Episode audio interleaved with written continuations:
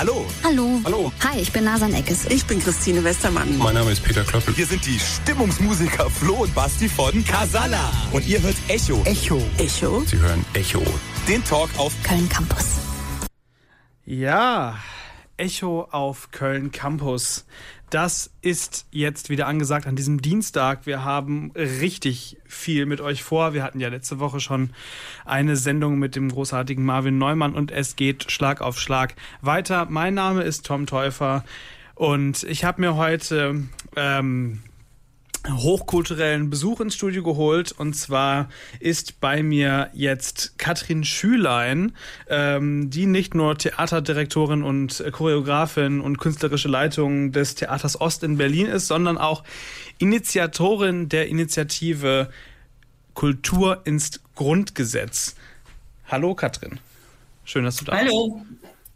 Wie geht's dir? Alles gut? Soweit? Alles gut, ich komme komm aus der Probe. Ah, Wofür wurde Und- geprobt? Gogol, Gogol. die Spiele. Wir haben am 3. Dezember haben wir Premiere. Oh, da werden wir mit Sicherheit auch gleich nochmal drüber sprechen. Ähm, wir haben, ähm, wie wir es bei Echo so gerne machen, einen, einen kleinen Einspieler vorbereitet, beziehungsweise meine Kollegin Danny hat das getan.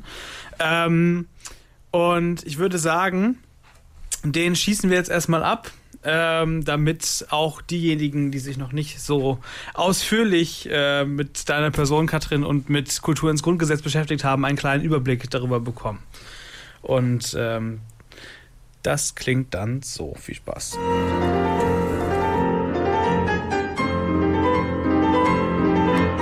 So wie Kunst und Kultur nicht aus unserem Alltag wegzudenken sind, sind sie auch untrennbar mit dem Leben von Katrin Schülern verbunden. Die Bühne ist von klein auf ihr Zuhause. Sie studierte Ballett und Tanz an der Palucco Hochschule in Dresden und war jahrelang für verschiedene Theater als Tänzerin tätig. Nachdem Frau Schülein diese Tätigkeit beendete, orientierte sie sich beruflich neu und ließ sich zur Pilateslehrerin sowie zur Dramaturgin und Regisseurin ausbilden. Außerdem betrieb sie einige Zeit lang ein Kino, aber kehrte am Ende doch ins Theater zurück. Schließlich gründete sie 2015 das heutige Theater Ost in Berlin-Adlershof. Im Gebäude befand sich ursprünglich das erste und einzige deutsche Fernsehtheater und später ein Studio des DDR-Fernsehens. Wo bis zur Wende die aktuelle Kamera gesendet wurde, wurden nun nach langer Zeit wieder Komödien, Puppenspiele, Musiktheater und vieles mehr aufgeführt. Dann kam aber die Corona-Pandemie und machte dem kulturellen Leben lange einen Strich durch die Rechnung. Während dieser Zeit erlebte Katrin Schülein besonders stark, wie kompliziert Kulturförderung in Deutschland ist. Die Wege, finanzielle Fördermittel zu bekommen, sind sehr sperrig. Wir haben unglaublich viele Anträge stellen müssen. Über dem einen Antrag habe ich ganze sechs Wochen gesessen, jeden Tag. Dann kommen erstmal die Korrekturen und die Nachforderungen und, und, und. Und wenn das dann geschafft ist und so ein Antrag, man weiß ja gar nicht, ob der dann möglicherweise auch abgelehnt wird, dann kriegt man einen Dreizeiler, es tut uns leid, sie wurden nicht mit ausgewählt. Punkt. Vor allem während des zweiten Lockdowns fühlten sich Katrin Schülein und viele andere Kulturschaffende vom deutschen Staat in Stich gelassen und schlossen sich zusammen, um das langfristig zu ändern. So entstand im Dezember 2020 die Initiative Kultur ins Grundgesetz. Sie fordert, dass das Recht auf kulturelle Teilhabe und der Schutz von Kunst und Kultur als Grundrechte verankert werden. Das soll dann auch eine bundesweite Gesetzesregelung zur finanziellen Sicherung und Kulturförderung bedeuten. Die Initiative zählt nach wie vor auf Unterstützerinnen im gesamten Land, konnte aber in Berlin bereits erste Erfolge erzielen. Herzlich willkommen bei Echo, Katrin Schülein.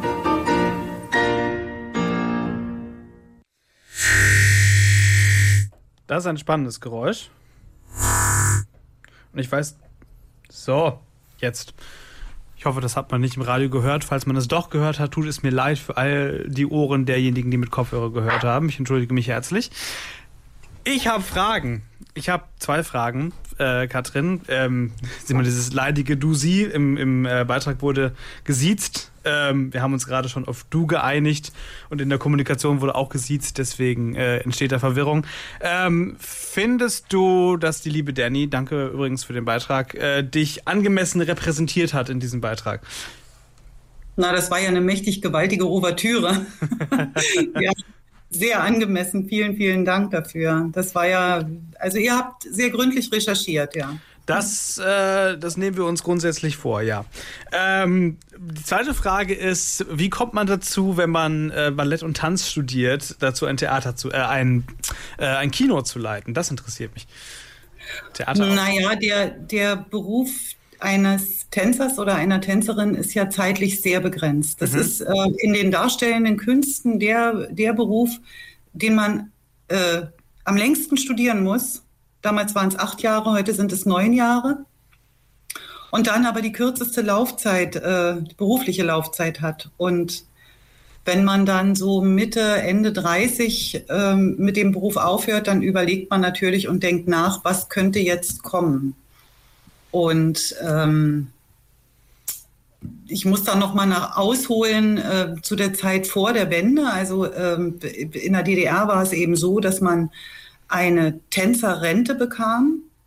Die bekam man mit 35 oder nach 15 Berufsjahren, die einem dann erstmal für die nächsten Jahre, das waren 50 Prozent der höchsten Gage, die man jemals hatte, äh, die einem dann halfen, einen neuen Weg einzuschlagen, weil ähm, der künstlerische Beruf, wenn man fest am Theater engagiert ist, und das waren fast alle bei uns, dann äh, ist das ein sehr, sehr zeitintensiver Beruf, sodass man kaum die Möglichkeit hat zu entdecken, wo habe ich dann noch Begabungen, wo äh, liegen noch weitere Interessen. Also der saugt sehr, der Beruf, aber es ist nach wie vor der schönste Beruf der Welt für mich. Äh, und ähm, als ich dann damals aufgehört habe, habe ich überlegt, ähm, was, was kann ich jetzt machen? Was kann ich tun? Und da gab es die Möglichkeit mit einer Freundin zusammen, die schon ein kleines Programmkino in Berlin hatte. Wir hatten die Möglichkeit, auch bei uns hier in Adlershof ähm, ein Kino zu eröffnen oder zumindest gab es dort einen alten Standort, auch für ein kleines Kino, was früher Flohkiste genannt wurde. Und da ähm, habe ich dann damals so gedacht, äh, ja, in der Kultur bleiben ist eine, ist eine wirklich tolle Sache und ähm, Film, Kino war auch schon immer ein großes Interesse. Und so kam es dann. Dann haben wir das Kino eröffnet. Mhm.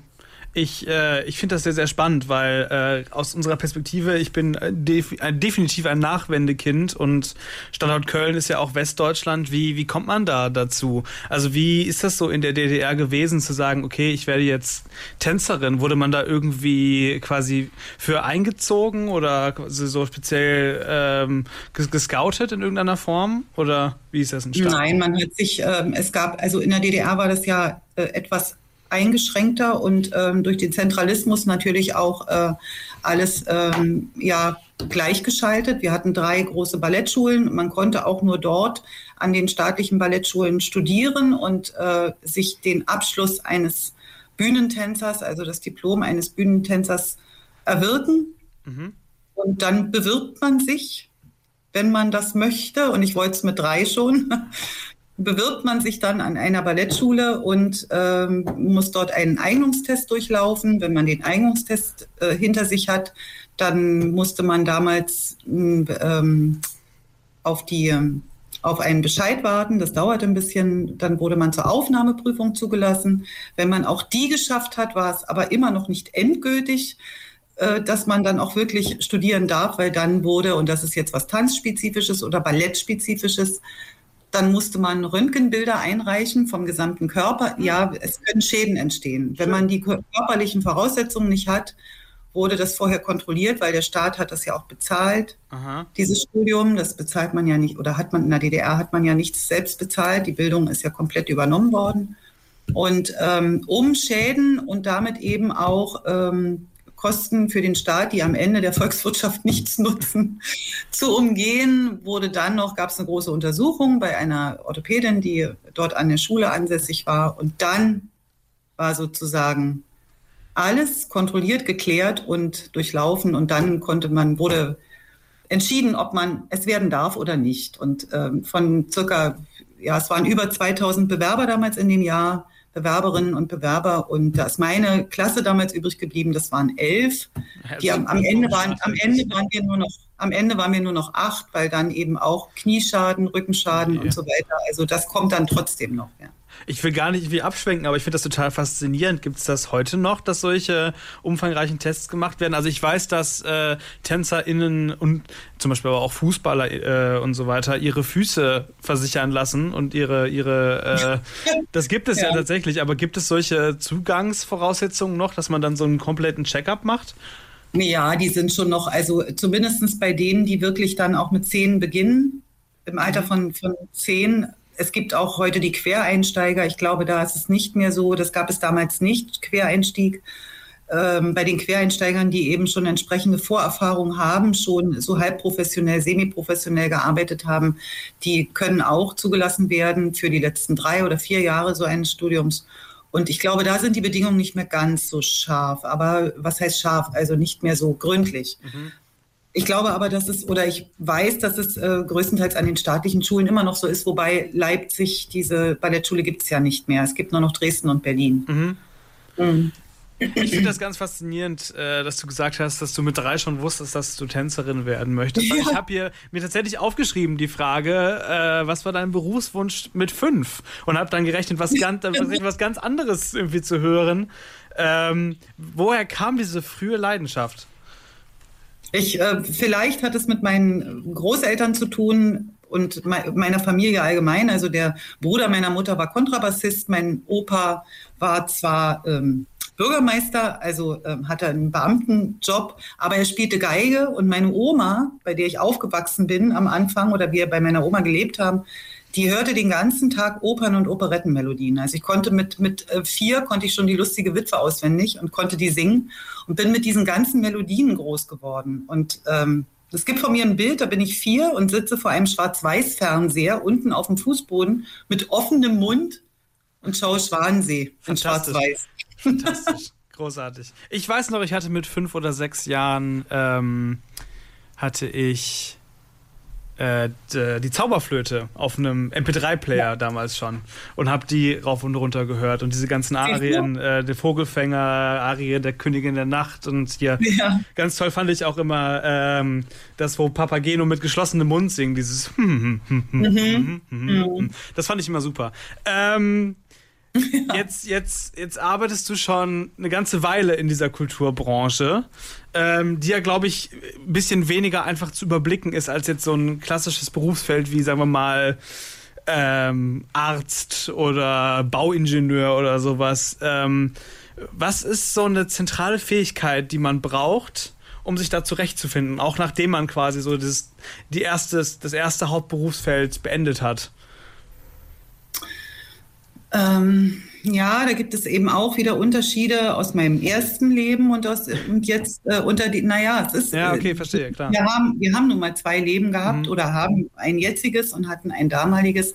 Und da muss man auch wieder unterscheiden. Also äh, wenn man in der DDR war es, war es eben so, dass man schon sehr man musste schon einen Haufen Kreativität mitbringen und wie ich eben, eben auch erklärt habe, nicht nur das Talent war entscheidend, sondern bei Ballett eben auch die körperlichen Voraussetzungen und die werden angeboren. Das kann man nicht äh, kalkulieren vorher und kann das auch nicht erlernen. Ähm, sind sie nicht gegeben. ja, das hätte bei mir aber auch noch so sein können. Ne? Also, dass die körperlichen Voraussetzungen nicht ausreichen und dann hätte ich es nicht geschafft an die, an die Schule. Mhm. Aber es war nun mal so und ich habe es geschafft und äh, äh, unter heutigen Bedingungen ist aus meiner Sicht nicht oder aus heutiger Sicht nach über 30 Jahren äh, ähm, neue Gesellschaftsordnung und andere Gesellschaftsordnung, ist es nicht nur wichtig, dass man kreativ ist, sondern dass man auch kaufmännische, äh, sich im kaufmännischen Gebiet auskennt.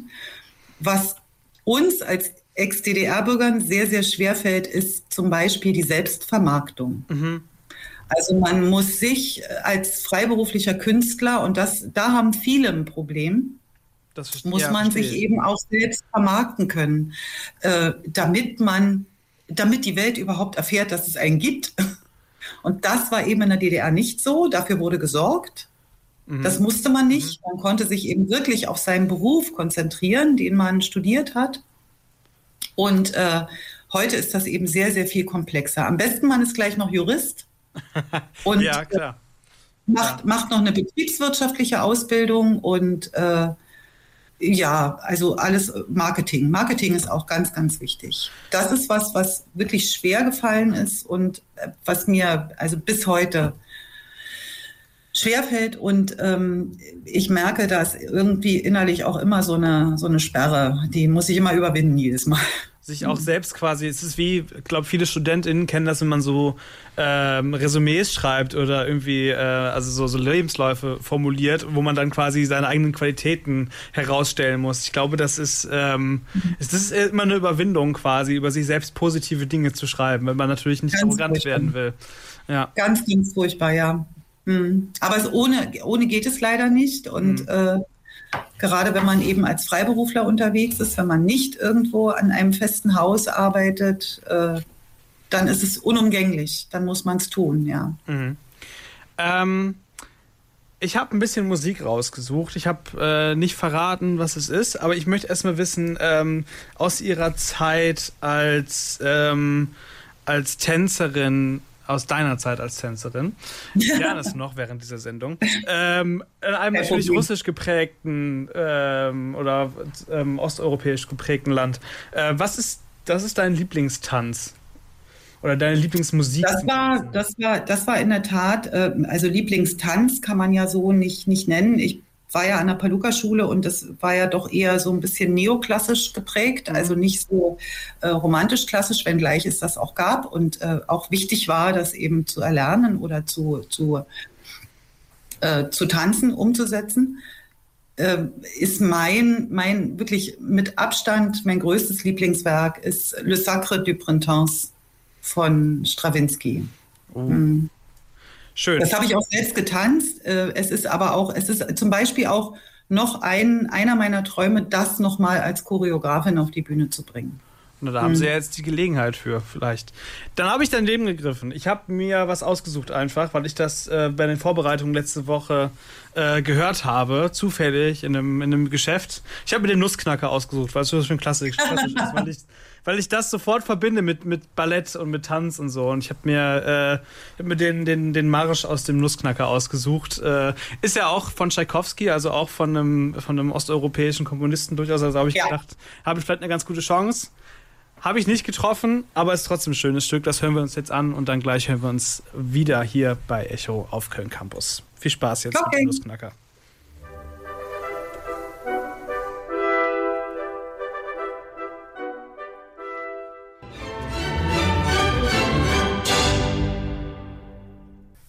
Tschaikowski hier bei Echo auf der 100,0. Und bei mir ist jetzt immer noch Katrin Schülein ähm, von, vom Theater Ost in Berlin und von der Initiative Kultur ins Grundgesetz. Und ich würde gerne ein bisschen übers Theater sprechen.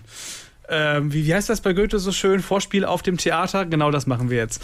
Ähm, Gott, ich, ich studiere Deutsch, ich muss sowas wissen. Ähm, wie, wie kam es denn dann letztlich dazu, äh, dass du beim Theater gelandet bist? Bei diesem schon viel genannten Adlershof. Naja, nachdem ich dann das Kino eröffnet hatte und da auch mehrere Jahre gearbeitet habe, ist mir immer mehr klar geworden, dass das eigentlich gar nicht funktioniert. Das ist eben nicht Theater, es ist nicht live, da ist immer eine Leinwand dazwischen und ich bin eigentlich nur noch ein Dienstleister. Mhm ich bin nicht mehr diejenige, die kreativ arbeitet, die künstlerisch arbeitet. Und ähm, das war ein Prozess, deshalb äh, habe ich das vorhin erwähnt mit dieser Tänzerrente, dass man erstmal so ein bisschen Zeit bekommt zu suchen und zu finden.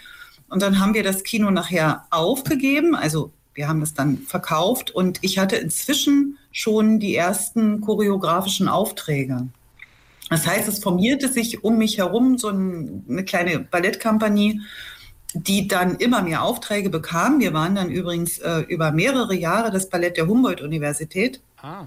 Wir waren auf allen Bällen vertreten. Wir haben auch im Kongresscenter 200 Jahre Humboldt-Universität. Das sind vier Etagen. Da war mein Ballett mit ganz unterschiedlichen Stilen äh, an, dem, an diesem großen Fest dabei. Und äh, dafür habe ich Probenräume gesucht. und habe dieses alte Fernsehtheater entdeckt, was ja hier in Adlershof, ich wohne ja auch hier. Mhm. Dort wurden, dort wurden zwei Räume vermietet, aber nur im Kopfbau, nicht in diesem alten Saal. Und äh, den einen Raum, der mir gezeigt wurde, der war ideal für Ballett. Der hatte fünfeinhalb Meter Deckenhöhe, der war 200 Quadratmeter groß und na auch für Hebung. Man muss hm. ja mal aufpassen ja, ah, bei Hebung. Okay. Ja, ja. Nicht wegen der Sprünge, weil jemand fünf Meter hoch springt, sondern wegen der Hebung und so. ist doof, wenn dann und die 200 Quadratmeter. Ja, genau, ja ähm, das, das war dann der Moment, da habe ich den Raum angemietet, bin dort eingezogen und dann habe ich ähm, mit meinem Ballett nicht nur für die Humboldt-Universität gearbeitet, sondern eben auch für verschiedene andere Auftraggeber, wie zum Beispiel Sonnentor-Theater. Das ist eine Tourneetruppe, die jedes Jahr in MacPom vor Schlössern und sowas allem, die produzieren eine äh, die machen eine Inszenierung, da ist dann war immer Ballett mit dabei und da waren wir dann auch über Jahre mit dabei und irgendwann saß ich dann in diesem Haus. Ich habe immer davon geträumt, dort äh, auch ein eigenes kleines Theater zu haben, weil ich gemerkt habe, ähm, ohne Theater kann ich eigentlich gar nicht. Mhm. Und dann fiel mir ein Satz ein, den meine Klassenlehrerin und Klassischpädagogin an der Ballettschule am letzten Schultag zu uns gesagt hat, am, am letzten Studientag. Und Kinder, denkt daran, einmal Theater, immer Theater. Und das war in dem Moment, habe ich das, ich habe es gedacht und habe da den Beschluss gefasst, in diesem Haus, in diesem alten Theater jetzt auch noch selbst Theater zu machen. Was das bedeutete, war mir zu dem Zeitpunkt überhaupt nicht klar, aber ich habe es getan. Und was bedeutet es letztendlich? Das bedeutete, dass ich ähm, dass ich seit sechs Jahren mit den Bauern kämpfe. ja, oh Gott, Bürokratie. Ja, wir haben mehrere Nutzungsuntersagungsandrohungen gehabt und ähm, ja, ich kann es ja jetzt sagen, ähm, in dem Bezirk, in dem wir leben, in dem Berliner Bezirk, ist äh, Gregor Gysi hat hier das Direktmandat und ohne Gregor wären wir nicht mehr da. Der hat uns wirklich immer wieder gerettet. Oh. Und hat uns, ja, naja, er ist ja sehr, sehr kulturaffin. Sein Vater war ja Kulturminister in der DDR und, und ähm, der hat uns da wirklich geholfen und er war nicht alleine, aber er war so derjenige, der wirklich da die Strippen in der Hand gehalten hat. Er hat auch privat ganz viel gespendet. Dann an dieser Stelle ähm, einen lieben Gruß an Gregor Gysi, würde ich sagen. ja. Hier nach Berlin. Ja, ja. Gregor. Ja. Grüß dich. Spannend. Ja, und das war dann so schon äh, streckenweise was ja ein bisschen deprimierend, weil das alles natürlich nichts mit künstlerischer Arbeit zu tun hat. Ja was bis heute auch irgendwie geblieben ist, weil die ganze Organisation doch sehr umfangreich ist ne, von so einem Haus. Wie, wie, sieht denn, wie sieht denn Ihr Tag so aus? Wie viel Prozent von Ihrem Tagesablauf sind denn wirklich mit Kunst befasst, mit Kultur befasst und wie viel ist drumherum? Naja, das, da, da muss man schon unterscheiden, ob man sich jetzt in, in einer Produktionsphase befindet, also ob man gerade eine, eine neue Inszenierung auf die Bühne bringt und im, im Probenprozess steckt da ist natürlich dann der Tag hauptsächlich mit Probenarbeit, also mit kreativer Arbeit besetzt. Aber ansonsten, wenn das nicht so ist und wir machen im Jahr zwei, ein bis zwei Produktionen, wenn das nicht so ist, dann sitze ich schon hauptsächlich hier im, äh, am Laptop und arbeite und organisiere. Es ist, es ist so wahnsinnig viel. Wir sind ein mhm. privates Theater, wir sind ein kleiner Stamm, wir haben eben nicht so viel Geld und äh, da müssen alle alles machen. Also bis hin zu, dass ich äh, heute organisiert habe, dass jemand kommt, der unsere Bar repariert, weil die kaputt, also da ist was kaputt gegangen, ja. Ich, ich, ich, äh, ich kann, also ich, ich will mir nicht anmaßen sagen, dass ich es komplett nachvollziehen kann, aber ich kann, ich kann in die Richtung nachfühlen, weil ich jetzt in diesem Jahr hier beim Hochschulradio im Vorstand bin und äh, mhm. lebe, wie viel Rahmenarbeit da hineinfließt. Ja. Ähm, ja dass hier Menschen im, im Studio stehen können und tatsächlich Radio machen können. Das ist, das ist gar nicht so ohne. Wie, ähm, also, sie, sie äh, du, irgendwann hab ich's. Du äh, kommst mir sehr wie eine sehr umtriebige Person vor, um es mal vielleicht vorsichtig zu formulieren. Ähm, also äh, du kommst jetzt direkt aus der Probe, gleich geht's direkt weiter. Ähm, wie, wie schaffst du das überhaupt und wie kannst du überhaupt irgendwann mal abschalten? Naja, das mit dem Abschalten, das ist mitunter, ist es schwer, das gebe ich zu. Mhm. Aber ähm, ansonsten, also äh, ich bin ein Mensch und das ist, ähm, das hat auch was mit der, mit meiner Person selbst zu tun. ich habe sehr viel Kraft, die hatte ich schon immer. Das hat vielleicht auch was mit meinem alten Beruf zu tun, mit dem Beruf der Tänzerin, weil als ähm, Tänzer, als, vor allem als Ballett Balletttänzer, ähm, erlernt man in allererster Linie Disziplin und auch äh, nicht auf jede Regung oder Neigung ähm, des eigenen Ichs oder des Körpers zu reagieren, sondern das auch mal wegzuschieben. Naja, und äh, Kraft ist was, ich weiß nicht, ob das nun was mit mir zu tun hat oder ich habe viel Kraft und ich arbeite auch sehr, sehr gern. Also ich mhm. arbeite wirklich gern. Obwohl es mir auch mir manchmal zu viel ist, vor allem Bürokratismus lähmt mich sehr. Verstehe ich. Aber er gehört ja nun mal mit dazu. Ne? Da werden wir mit Sicherheit gleich auch nochmal äh, drüber sprechen, wenn es um die, um die Initiative geht. Da haben wir schon mal im Einspieler gerade ein bisschen was von diversen An äh, Anträgen gehört. Ähm, Jetzt aber nochmal eine kulturelle Frage, bevor wir uns dem widmen. Mhm. Ähm, du suchst auch die Stücke aus, die bei euch laufen im Theater? Ähm, meistens ja, ja. Mhm. Also ich bin auch sozusagen die Dramaturgin, ja. Mhm. Wie entscheidest du das denn? Was ist, was macht für dich ein gutes Theaterstück aus? Wo sagst du, okay, das brauche ich äh, außer Strawinski, das brauche ich jetzt unbedingt äh, in meinem Theater? Na, zum einen, ähm, da, da, da, gibt es verschiedene Faktoren. Ich schaue mal auf die Zeit. Äh, wie, was, was ist gerade, was prägt unsere Zeit? Welche Sorgen, ah, welche Probleme, so. auch welche, auch welche, ähm, ja, welche angenehmen äh, Momente hat, hat die Zeit? Und äh, das ist ein, das ist ein Punkt. Der zweite Punkt ist, was ich mir zutraue oder mir eben auch vorstellen kann, weil ich äh, traue mir nicht alles zu. Gerade im, im Bereich Schauspiel traue ich mir nicht alles zu. Auch im Bereich Tanz ist nicht alles meins. Und der dritte Punkt ist, ähm, dass ich auch schon noch darauf schaue, was äh, ist für unser Publikum hier geeignet. Mhm. Also natürlich hat äh, Kultur auch immer einen, sagen wir mal, einen lenkenden und ähm, möglicherweise auch, es hört sich immer sehr pädagogisch an, aber auch einen erzieherischen Auftrag. Also man kann ein Publikum auch lenken. Aber ich bin da immer ein Freund davon, das auf eine sehr sanfte Tour zu machen. Also vielleicht ein bisschen subtiler mhm. und äh, Verstehe. Ja, das sind, das, das sind eigentlich so, das sind so die drei Sachen, die ähm, die ich so abklopfe und abfrage, bevor ich ein nächstes Stück auswähle oder eine nächste Inszenierung. Warum fiel die Wahl dann jetzt auf Gogol und den Spieler? Ich habe mir äh, die Synopse angeguckt des Stücks. Ja. Ähm, ich finde es sehr, sehr spannend. Ähm, warum, warum fiel da die, äh, die, die Wahl drauf? Also, ähm, in allererster Linie war es gar nicht Gogol, es war Russisch. Mhm.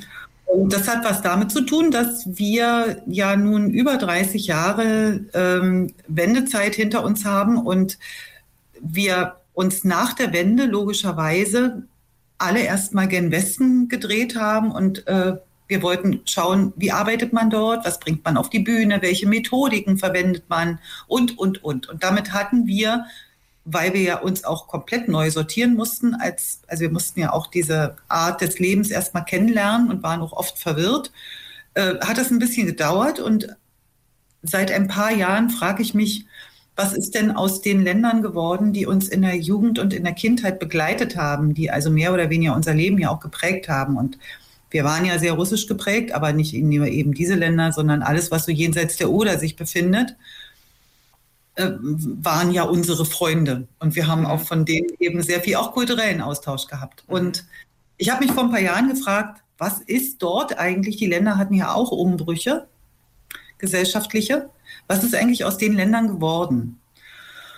Kulturell. Alles immer auf äh, kultureller Basis betrachtet. Mhm. Und ähm, da ich, und das hat nun wieder was mit meinem Beruf zu tun, da ich ähm, ja diese russische Kultur sehr, sehr liebe, äh, habe ich, hab ich gesagt, okay, wir, wenn wir jetzt schon Theater Ost heißen und den Blick auch nach Osten richten, das ist ja nicht nur eine geografische Verortung, sondern auch äh, den Blick dorthin richten und schauen, dann soll es jetzt direkt auch gleich was Russisches sein. Und da haben wir einen jungen, sehr, sehr klugen, aber auch äh, sehr sagen wir mal, komischen äh, Literatur- und Sprachwissenschaftler kennengelernt. Der ist äh, 35 Jahre alt, stammt aus Moskau, lebt jetzt in, in der Schweiz und der ist auch Autor und der ist auch Dramatiker. Der schreibt auch Theaterstücke. Mhm.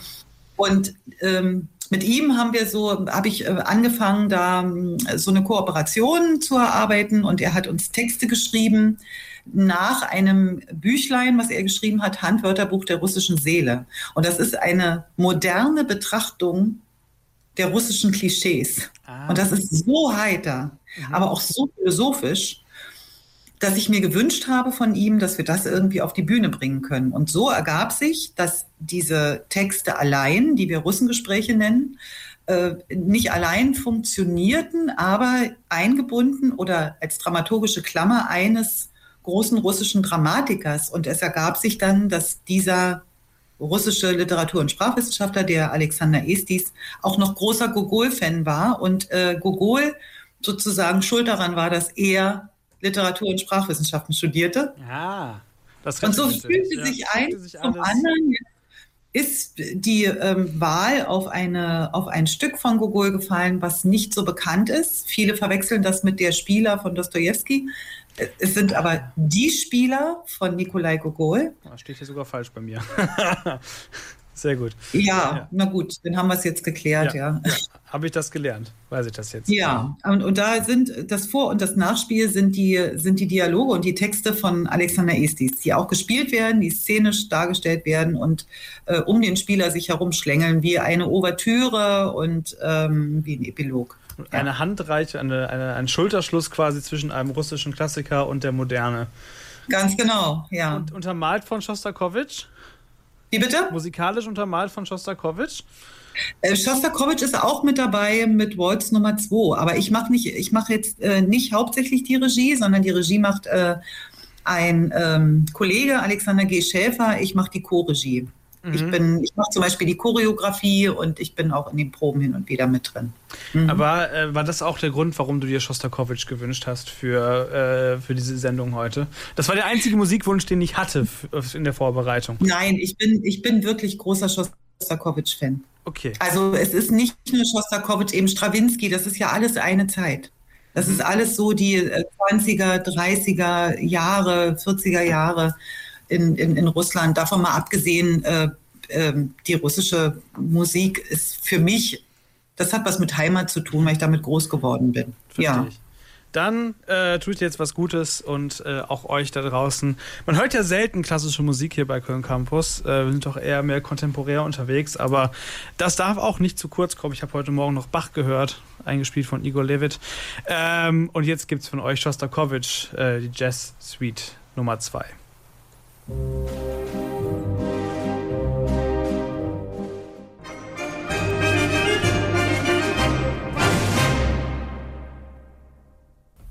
Jetzt Schostakowitsch auf Köln Campus auf der 100,0.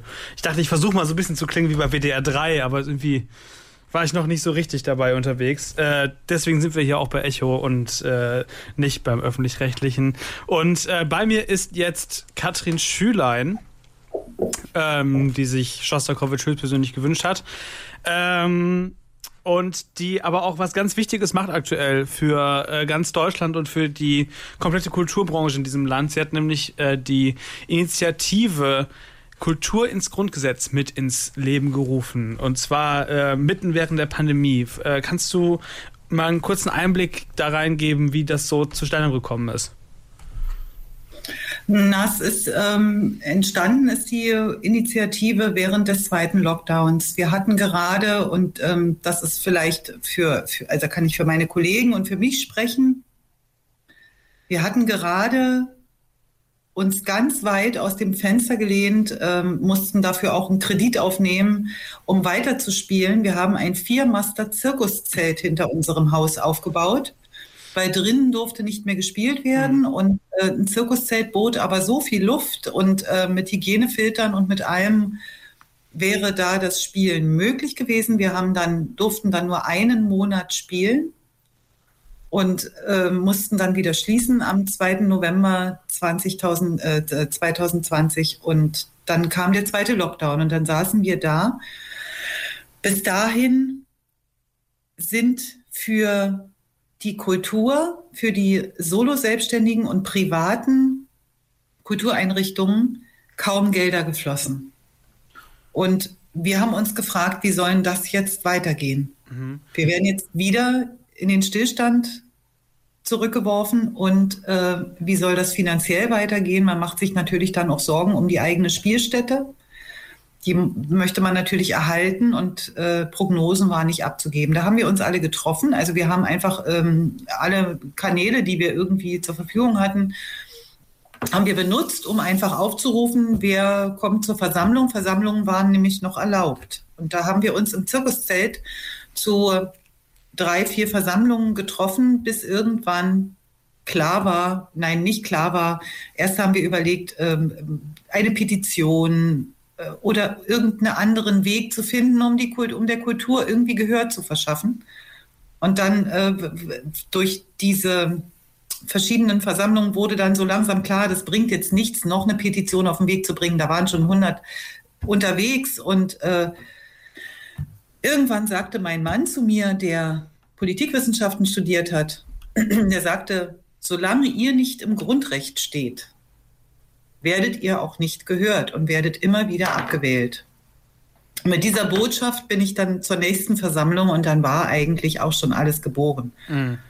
Also dann, dann war klar, wir werden jetzt weit nach vorne blicken und nicht nur auf die Pandemie, sondern wir werden ganz weit nach vorne blicken, weil die Probleme, die Sorgen hatten wir ja schon vorher, vor der Pandemie und äh, gründen die Initiative Kultur ins Grundgesetz. Man möchte ja eigentlich meinen, dass äh, wenn so eine Pandemie kommt und die Leute plötzlich nicht mehr jede Woche ins Kino gehen können, auf Konzerte, äh, ins Theater, in die Oper, dass dann der Gesellschaft irgendwie ein Licht aufgeht und sagt, okay, das ist für uns jetzt so doof, wir müssen das eigentlich viel mehr schätzen und schützen. Warum ist da politisch trotzdem so wenig passiert? Na, zum einen, ähm, das ist jetzt, ja, es ist eine Kapitalismuskritik. Ähm, ist okay. Im Kapitalismus ist ja nun mal, ja, äh, ist ja nun mal der Profit, also das kommt ja, ist ja schon im Namen drin, das Kapital äh, ist entscheidend und regiert und äh, zeigt die Richtung an. Und Kultur produziert nicht an jeder Stelle Geld. Das ist die Eventbranche, die, die setzt sehr, sehr viel Geld um. Das wissen wir ja inzwischen auch. Es geht ja in, in die Millionen. Ähm, aber die zum Beispiel Theaterlandschaft und Kleinstveranstalter, die müssen unterstützt werden, die müssen subventioniert werden, weil das nicht funktioniert. Und in dem Sinne sind wir schon mal, was das äh, kapitalorientierte oder profitorientierte betrifft, nicht sehr attraktiv für eine kapitalistische Gesellschaft. Mhm. Das ist der eine Aspekt. Der andere Aspekt ähm, ist der, dass bis heute ganz offensichtlich nicht verstanden wurde, dass Kultur, also Kunst und Kultur, man muss ja mal beides zusammenfügen, ein Bereich der Bildung sind. Die gehören zur Bildung und das ist bis heute nicht verstanden worden. Und wenn das verstanden werden würde. Ich meine, du bist ein angehender Deutschlehrer. Oder ich weiß nicht, ob du auf Lehramt studierst, aber du, nein. Äh, nein. Okay, gut. Also dann wahrscheinlich ähm, Literaturwissenschaften so oder. Sowas in die Richtung, ähm, ja. Vielleicht auch okay, Radiomoderator. Gut. Gucken wir mal. Bitte? Ich sag vielleicht auch Radiomoderator oder irgendwas. Also ich werde mit Sicherheit auch irgendwas in der in Richtung Kultur in der einen oder anderen Form mit Sicherheit auch tun in der Zukunft.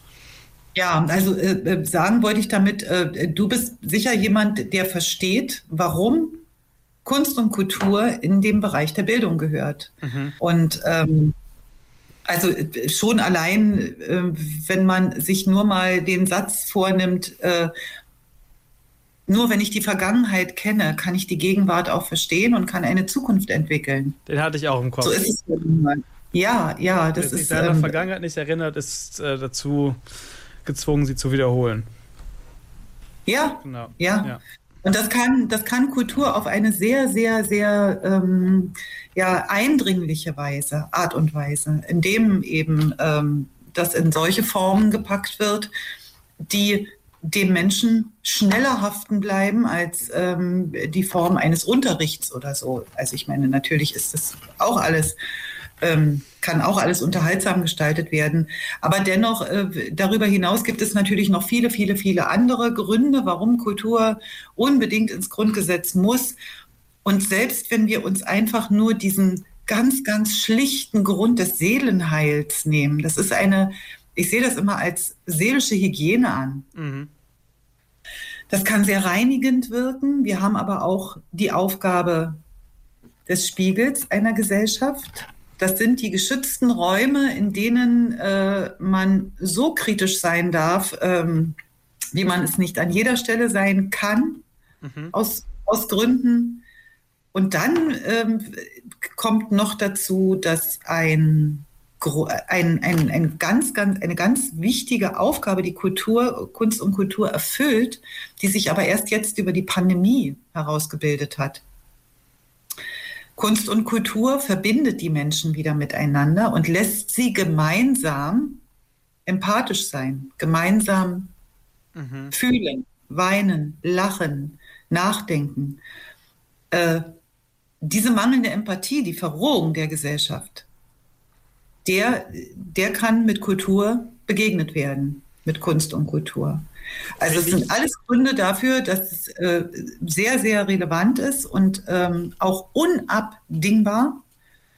Und was aber von der Politik bis heute nicht verstanden wurde.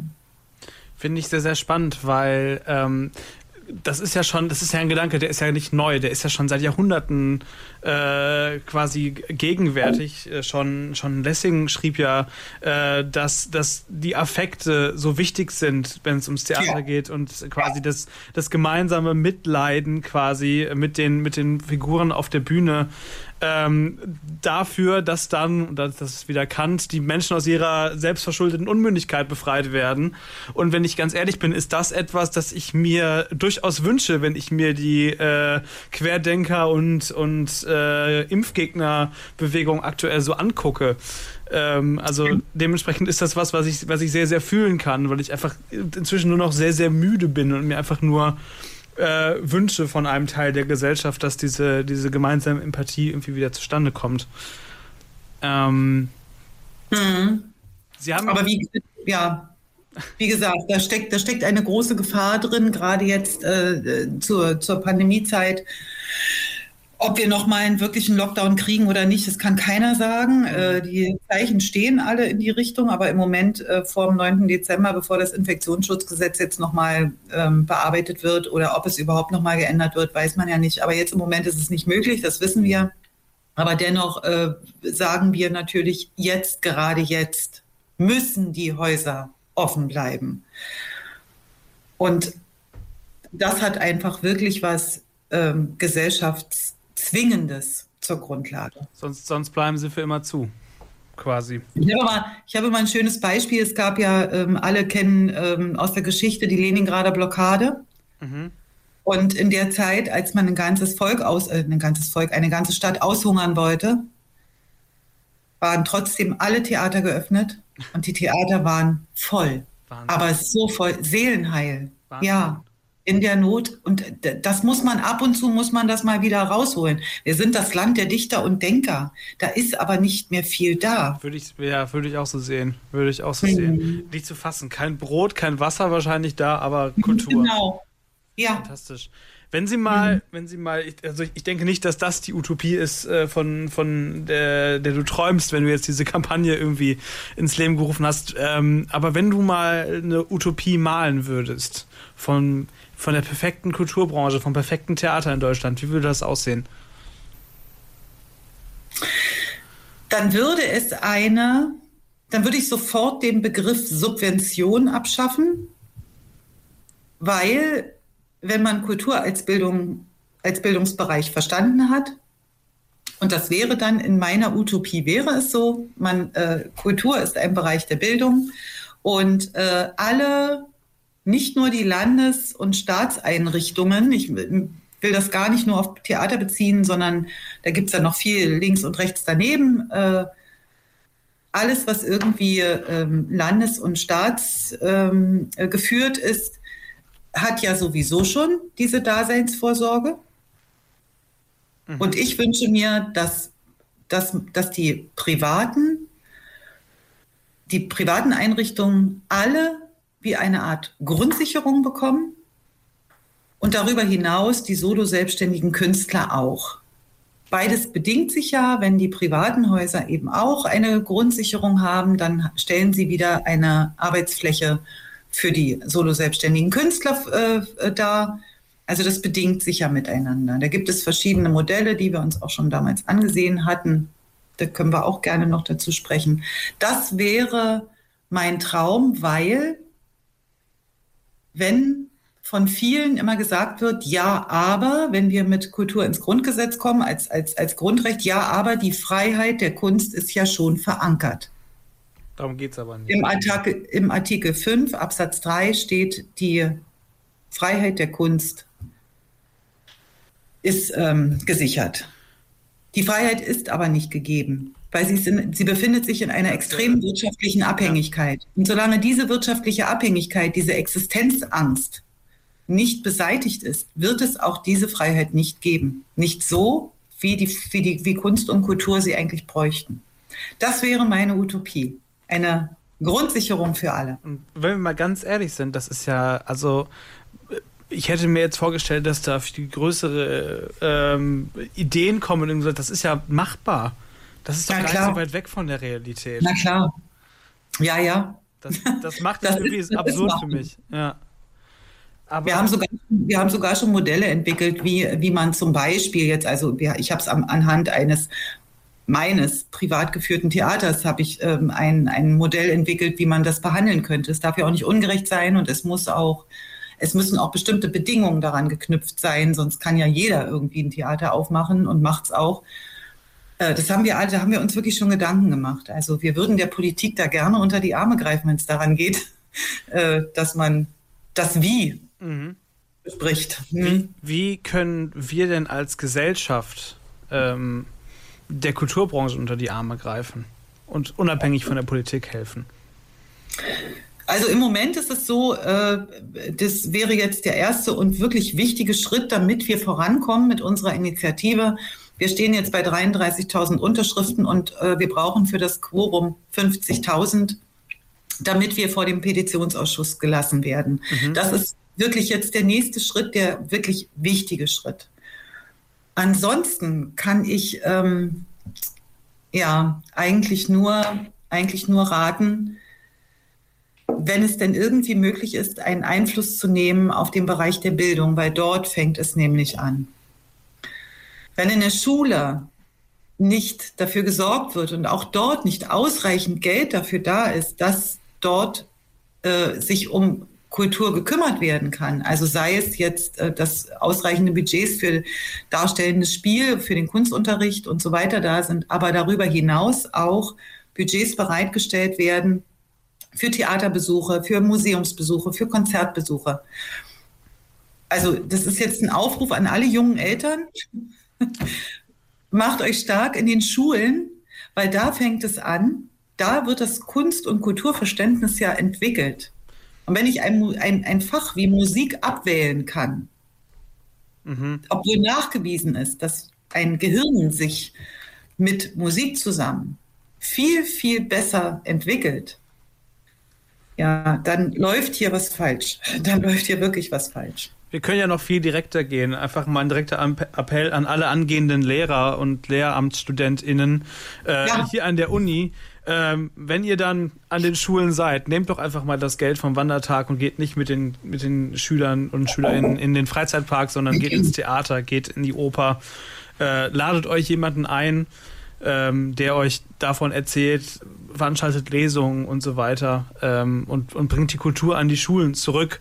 Und natürlich dann auch an dieser Stelle nochmal der Appell an alle, die jetzt zuhören. Ich, ich glaube, wir haben genug äh, schlagkräftige Argumente gehört, äh, die dafür sprechen, dass die Kultur definitiv ähm, weiteren Schutz und mehr Aufmerksamkeit in Deutschland braucht und ähm, unterschreibt diese Petition. Wir verlinken die euch äh, auf www.kölncampus.com in der Sendungsankündigung. Ähm, klickt da mal alle drauf.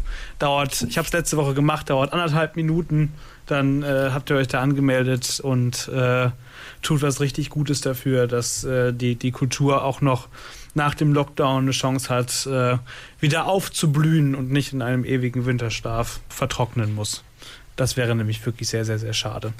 Ich würde mir wünschen, dass ein neues, anderes Verständnis sich langsam breit macht und dass wir dafür ganz, ganz viele, viele junge Menschen vor allem gewinnen, die ähm, der Kunst und der Kultur eine wesentlich stärkere Bedeutung beimisst und damit das Verständnis, dass es hier eben nur um pure Unterhaltung und, und äh, wie es in der Pandemie auch bezeichnet wurde, als Freizeitgestaltung zu verstehen ist, sondern dass es etwas Unabdingbares zur Aufklärung, zum Gesellschaftsspiegel und natürlich auch als Seelenheil und, äh, sagen wir mal, Empathieerzieher äh, zu verstehen ist. Und das ist etwas, äh, ist, was zu einer, zu einer wirklich guten und kulturvollen Gesellschaft gehört.